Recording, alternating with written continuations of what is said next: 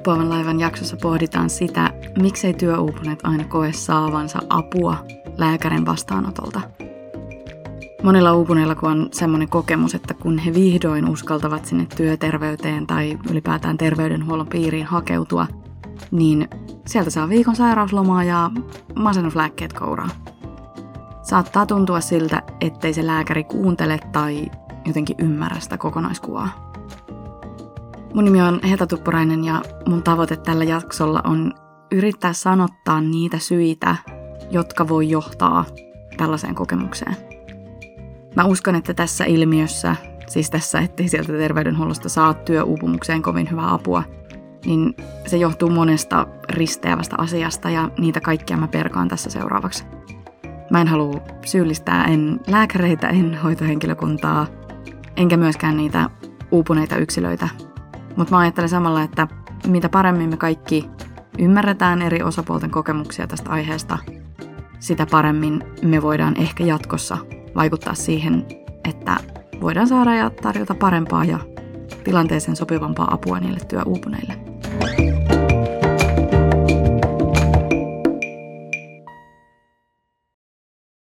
Jos meikäläisen ääni kuulostaa kummalliselta, niin se johtuu siitä, että on toista viikkoa kipeänä. Tämän kirkkaammaksi tämä ääni ei nyt tässä rytäkässä vielä ole ehtinyt tulla. Aloitetaan jakso tutuilla disclaimereilla. En ole lääkäri, en ole terveydenhuollon ammattilainen ja tuun puhumaan jälleen sen työuupumuksen kokeneen, sen koko komeudessaan läpirämpineen ihmisen näkökulmasta. Omasta tilanteestani muistutan myös tähän jakson alkuun sen verran, että mähän on aloittanut työuupumuksen liittyvän sairauslomani toukokuussa 2021. Eli se saikulle joutuminen ja hoitojakson aloittaminen, siitä on mun kohdalla jo aika kauan aikaa. Tämä ei ole mulle enää niin kipeä aihe. Muistutan tästä ihan siitä syystä, että mulle henkilökohtaisesti on tässä vuosien kuluessa muodostunut semmoinen aika kova nahka suhteessa esimerkiksi noihin lääketieteellisiin diagnooseihin. Siis hämärästi muistan vielä ja pystyn sinällään samaistumaan esimerkiksi siihen kauhuun ja epäuskoon, jota koki silloin, kun sai ahdistusdiagnoosin tai sen keskivaikean masennusdiagnoosin. Siis on itsekin lukenut omaa sairauskertomustani omakannasta ja ollut aivan epäuskonen, että siis puhutaan tässä nyt oikeasti minusta. Nykyään mä oon vähän semmoinen työuupumuksen ja mielenterveyssanaston kehäraakki, että ei kuulkaa tunnu missään tuommoiset diagnoosit. Toisin sanoen mä osaan jo paremmin hahmottaa sen, että ihmisessä on aika paljon muutakin kuin yhden lääkärin kirjaama tautiluokitus. Se ei määritä kuin ihan pientä osaa sinusta, mutta kyllä mä ymmärrän, että jos se uupunut henkilö tiedostaa itse tosi voimakkaasti, että tässä olossa on nyt kysymys siitä, että vaikka meidän työpaikalla on asiat päin persettä, niin silloin se lääkärin lätkäsemä masennusdiagnoosi voi tuntua just siltä, kun avokämmenellä lyötäisiin nassuun. Tosi epäreilulta siis. Tästä tulee selvästi nyt vähän tämmöinen ränttijakso ja sävy on tiukka, joten ennen kuin mä päästän itteni täysin irti, niin haluan sanoa nyt vielä teille uupuneille, joilla on se kokemus, että te ole saanut apua sieltä terveydenhuollosta. Ettei teitä ole nähty, ettei teitä ole kuultu tai ymmärretty. Mä oon pahoillani teidän puolesta. Noin ei saisi olla. Noin ei saisi käydä. On perseestä, että te olette joutunut kokemaan tuollaisia fiiliksiä. Ja nyt mä pilkon niitä syitä, jotka on voinut vaikuttaa siihen, että tuommoinen kokemus on ylipäätään päässyt syntymään.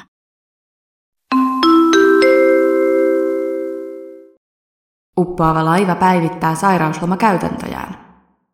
Ensi kuusta alkaen ensimmäinen sairauslomapäivä on palkaton. Samoin toinen. Kolmannesta sairauslomapäivästä alkaen työntekijä alkaa maksaa jo tienaamansa palkkaa takaisin yritykselle. Otetaan ihan ensimmäiseksi käsittelyyn se kaikista ikävin mahdollinen syy. Lääkäri on ammattitaidoton. Joskus jopa niin pahasti, ettei se oikeasti tiedä, minkälaisesta oireyhtymästä työuupumuksessa on kysymys ja millaisia seurauksia sillä voi olla. Hän ei välttämättä osaa tunnistaa työuupumuksen piirteitä tai hahmota sitä, että miten pahalta se siitä uupuneesta ihmisestä tuntuu. Mulle on henkilökohtaisesti ihan tosi vaikea käsittää sitä, miten kaikki lääkärit ei tunnu ymmärtävän tai hahmottavan sitä, kuinka suuri osa heidänkin ammatistaan on puhtaasti vuorovaikutusta. Siis jo on älyttömän tärkeää, että sulla on se kaikki monien vuosien, jopa vuosikymmenten ammattitaito ja substanssiosaaminen siitä lääketieteestä. Mutta kun ne potilaat, nehän on siis, nehän on aina ihmisiä. Niiden kanssa kommunikointi vaatii viestintää, vuorovaikutusta, kuuntelua, empatiaa. Kaikki tuo on ihan yhtä oleellinen osa sitä lääkärin ammattitoitoa. Ja siis sori nyt vaan, jos sun potilaalle toistuvasti jää sellainen olo, että et sinä heidän lääkärinään kuuntele heitä tai suhtaudu empaattisesti heidän kokemaansa pahaan oloon, niin silloin sun ammattitaidossa on aukko. Mullahan on sellainen tilanne itselleni, että mä oon saanut kasvaa lääkärin lapsena. Käytännössä tämä siis tarkoittaa sitä, että mähän on tosi harvoin käynyt lääkärissä, koska eihän sitä nyt hyvänen aika mihinkään ammattilaiselle mennä ennen kuin pää roikkuu kainalossa. Ja nyt tässä seuraavasti mä saatan olla pikkusen puolueellinen, mutta mun lääkärivanhempihan on aivan älyttömän ammattitaitoinen myös viestinnällisesti. Mä oon siis täysin tyytyväisesti kasvanut kuvitellen, että luonnollisestihan kaikki lääkärit on yhtä taitavia ja empaattisia ja vuorovaikutuksellisesti lahjakkaita. Ja mä olin aivan järkyttynyt, kun mulle pitkälti aikuisena vasta selvisi, että mitäs vittua, että eihän nämä kaikki ymmärräkään tämmöisen vuorovaikutuksen merkitystä näissä potilaskohtaamisissa. Ja nyt kun mä tein tämän paljastuksen tästä mun omasta perhetaustasta, niin ehkä myös ymmärrätte tätä, että mä varmaan itse suhtaudun keskimääräistä ymmärtäväisemmin tähän lääkäreiden ja terveydenhuollon käyttämään ammatilliseen kieleen. Siis se johtuu ihan siitä, että mä oon pienestä pitäen jonnin verran kuullut sitä, vaikka ei tämä siis tietenkään tosiaan minusta itsestäni tee mitään terveydenhuollon ammattilaista, mutta silleen kieli on tuttua. Lääkärithän ei käytä sitä omaa työjargonia mistään muusta syystä kuin että heillä keskenään olisi selvät sävelit siitä, mikä tämän ja tämän potilaan tilanne oikein on. Tai siis asiakkaan, siksi kai heitä nykyään kuuluu kutsua, eikä potilaiksi. No, aivan sama. Minä puhun nyt, kuulkaa potilaista. Mutta siis tämmöinen medikaalinen kieli, se on, se on etäännyttävää. Se on kylmän kuulosta kaikille muille kuin niille ammattilaisille. Mulla siis lukee omakannassa, että tutkitaan, onko kyseessä uusiutunut mielialaepisodi. Mielialaepisodi. Siis tollasista termeistähän tulee aivan semmoinen olo, että seinähulluna kun ne mua pitää ja, ja että nyt pitää kyllä pitää pää kiinni tai muuten kohta ne tulee jollain hevosen vetävillä vankkureilla. Haetaan suoraan 1800-luvulle hysteriahoitolaan tämä nainen. Jokaisella meillä on se oma työjargonimme. IT-ihmiset puhuu sitä omaa koodia ja markkinointi- ja viestintäihmiset pöhisee omaansa ja finanssiveljet treidaa ja klousaa ja kyllä te tiedätte. Mutta sitä suuremmalla syyllä lääkäreillä pitäisi olla hyvät valmiudet kohdata niitä ihmisiä ja puhua heille ihmistä, eikä sitä lääkärikieltä. Itse asiassa, jos siellä nyt joku työterveydessä työskentelevä ihminen kuuntelee tätä ränttiä, niin tilatkaapa minut sinne teille pitämään semmoinen pieni työpaja tai mikä se show, jossa käydään läpi, että millaisia asioita siinä työuupuneen kohtaamisessa kantsisi tällaisen kokemusasiantuntijan mielestä ottaa huomioon. Mä takaan, että mä annan käytännön esimerkkejä ja yritän pitää oman ammattijargonini minimissä.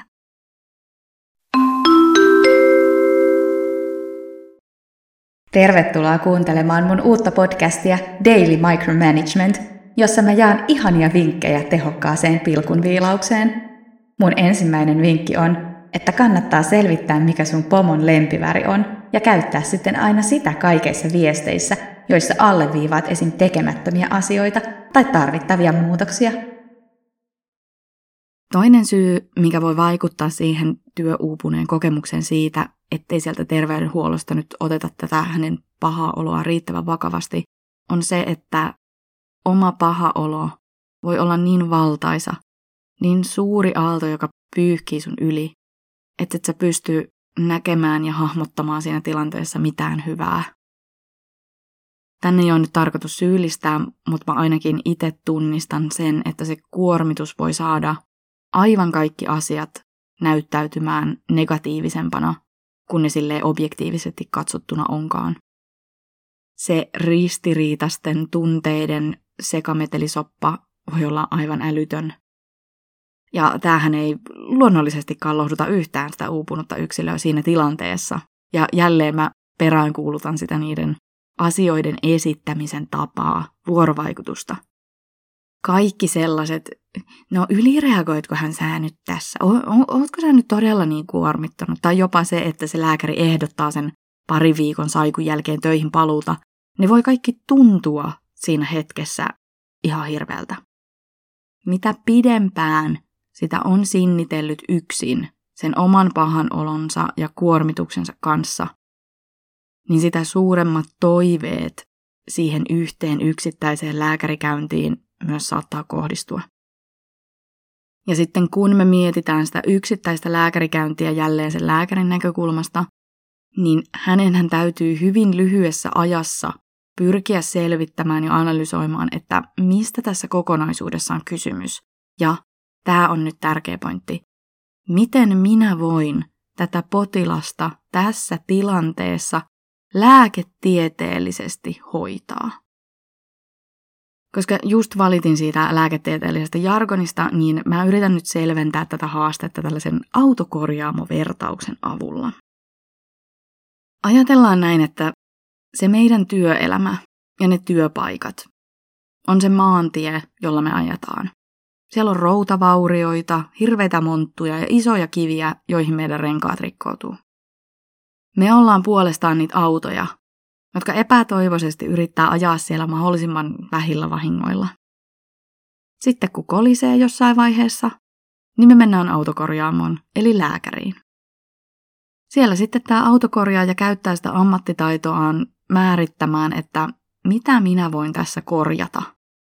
Laitanko mä purkkapaikan renkaaseen, vaihdatanko öljyt? Lääkärin tehtävä on hoitaa sun sairauksia, sun lääketieteellisiä ongelmia. Se, että meidän työelämä, se maantie, on meille haitallinen ja rikkoo meidät. Se ei ole lääketieteellinen ongelma, jota se lääkäri voi korjata. Lääkäri voi ainoastaan pyrkiä korjaamaan niitä sun pikkuhiljaa lääketieteelliseksi muuttuvia oireita, eli esimerkiksi masennusta ja ahdistusta. Niin kauan kuin meillä ei ole sitä työuupumusta siellä tautiluokituksessa, virallisessa tautiluokituksessa, niin lääkärihän ei voi määrätä sulle sairauslomaa muuten kuin sillä, että se iskee sinne jonkun tautiluokituksesta löytyvän diagnoosin. Eli voi olla tilanne, jossa ihminen tulee lääkärin vastaanotolle, on tosi huonovointinen ja vaikka itkunen, kuormituksesta ihan sekopäinen. Lääkäri juttelee tämän ihmisen kanssa ja selviää, että häntä vaikka kiusataan työpaikalla.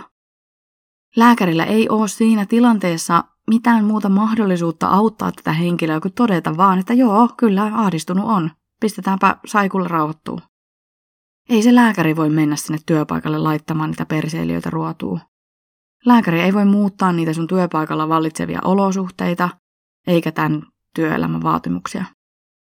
Mä voin jotenkin myös kuvitella, että voi olla pitkän ajan päälle aika raskasta noille työterveyslääkärille nähdä päivästä toiseen tämmöisiä työelämän musertamia ihmisiä, joita he ei voi kokonaisuudessaan auttaa, vaan lähinnä tarjota niitä purkkaratkaisuja renkaisiin. Tervetuloa Laivan diskoon, jossa suosittu tanssiorkesteremme Iso Pomo ja Palkkarengit soittaa kappaleita uudelta levyltään Hankehumppa ja Rahoitusrumba. Okei, ehkä se on vähän työterveyslääkärin työn vähättelyä sanoa, että he ei voi tarjota mitään muuta kuin purkkaratkaisuja. Sillä siis kyllähän he oikeasti voi joitakin potilaita auttaa sillä ihan niin kuin alusta loppuun saakka. Jokainen työuupumus on erilainen ja jollekin voi niin sanotusti riittää se, että pääsee sairauslomalle, lepää jonkun aikaa, saa voimia takaisin ja sitten palaa sinne työpaikkaan takaisin. Mun oma kokemus tällaisesta työterveyslääkäristä hän on aivan huippu. Hän oli siis todella taitava paitsi siinä lääketieteellisessä substanssipuolessa, niin myös siinä vuorovaikutuksessa. Mutta ei hänkään sitä mun koko tilannetta voinut mitenkään pelastaa, koska suuri osa niistä vaikuttavista tekijöistä, ne ei ollut mitenkään hänen käsissään. Mutta toki hänestä oli aivan valtava apu siinä akuutissa tilanteessa. Nyt mä sanon jotain sellaista, joka saattaa tuntua tosi ikävältä, jos sun uupumistilanne on tuore ja sä oot, mm, jos sä oot silleen niin sanotusti avohaavoilla. Se, että lääkäri sanoo sulle siellä vastaanotolla, että syö näitä masennuslääkkeitä, yritä liikkua paljon, syö vitamiineja ja hitto, mieti kivoja asioita. Nämä kaikki typerät neuvot voi johtua siitä, että no okei, hän voi olla siis ihan ammattitaidoton idiootti, mutta se voi myös johtua siitä, ettei hänen tehtävänsä ole sanoa sulle suoraan, että miksi sinä väkisin yrität selvitä työpaikassa, joka ei selvästikään sulle sovi. Tämä on hirveän raakaa ja mä tiedän, että tämän kuuleminen ja ymmärtäminen tekee kipeätä. Mutta tällä ei siis myöskään ole mitään tekemistä sen kanssa, että sinä olisit jotenkin epäonnistunut tai että se sun tilanne tulisi jatkumaan tällaisena sun loppuelämän. Työuupumus on merkki siitä, että sun tämänhetkisessä työelämässä on asioita, jotka ei sovi sulle, ja että sä oot yrittänyt sopeutua ja tulla toimeen niiden asioiden kanssa tosi pitkään. Ja nyt sun voimat on loppunut. Sä tarvit aikaa ja lepoa, jotta saat niitä voimia takaisin, jolloin sä voit myös tehdä niitä päätöksiä, mihin suuntaan sä haluat lähteä elämääsi viemään. Mä todella toivon, että tästä jaksosta on myös apu sellaisille, jotka pelkää niitä diagnooseja. Ne ei määritä teitä ihmisinä, ne ei kerro teidän arvosta tai teidän tulevaisuudesta. Jos te niiden avulla saatte ostettua itsellenne hiukan lepoaikaa, hengähdystä siitä työelämän pyörityksestä, niin ottakaa ne vaikka vähän pitkihampain vastaan. Jos teitä hävettää se ajatus siitä, että työpaikalla joku saa tietää, niin muistakaa, että mikä teidät on alun perin rikkonut. Ja jälleen, jos ihmiset suhtautuu teihin jonkun hiivatin mielenterveysdiagnoosin takia vähättelevästi tai mitenkään negatiivisesti, niin se kertoo enemmän niistä ihmisistä kuin teistä itsestänne.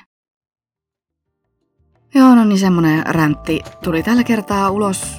Joku on ehkä huomannutkin, että uppoavan laivan jaksoja on tullut tänä syksynä hieman epätasaisesti. Tämä epäjohdonmukaisuus johtuu ihan siitä, että meikäläisellä on aika isoja aikaa vieviä asioita elämässä tällä hetkellä. Nimittäin mä kirjoitan kirjaa.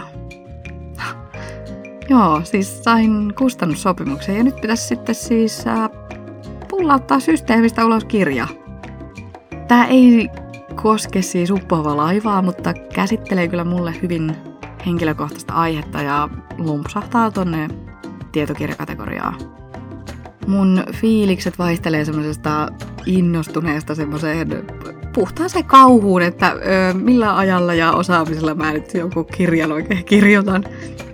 Mutta mä yritän tässä prosessissa muistuttaa itteeni, että ehkä joskus lopputulos tärkeämpää on se, että uskaltaa ylipäätään tehdä ja yrittää uutta.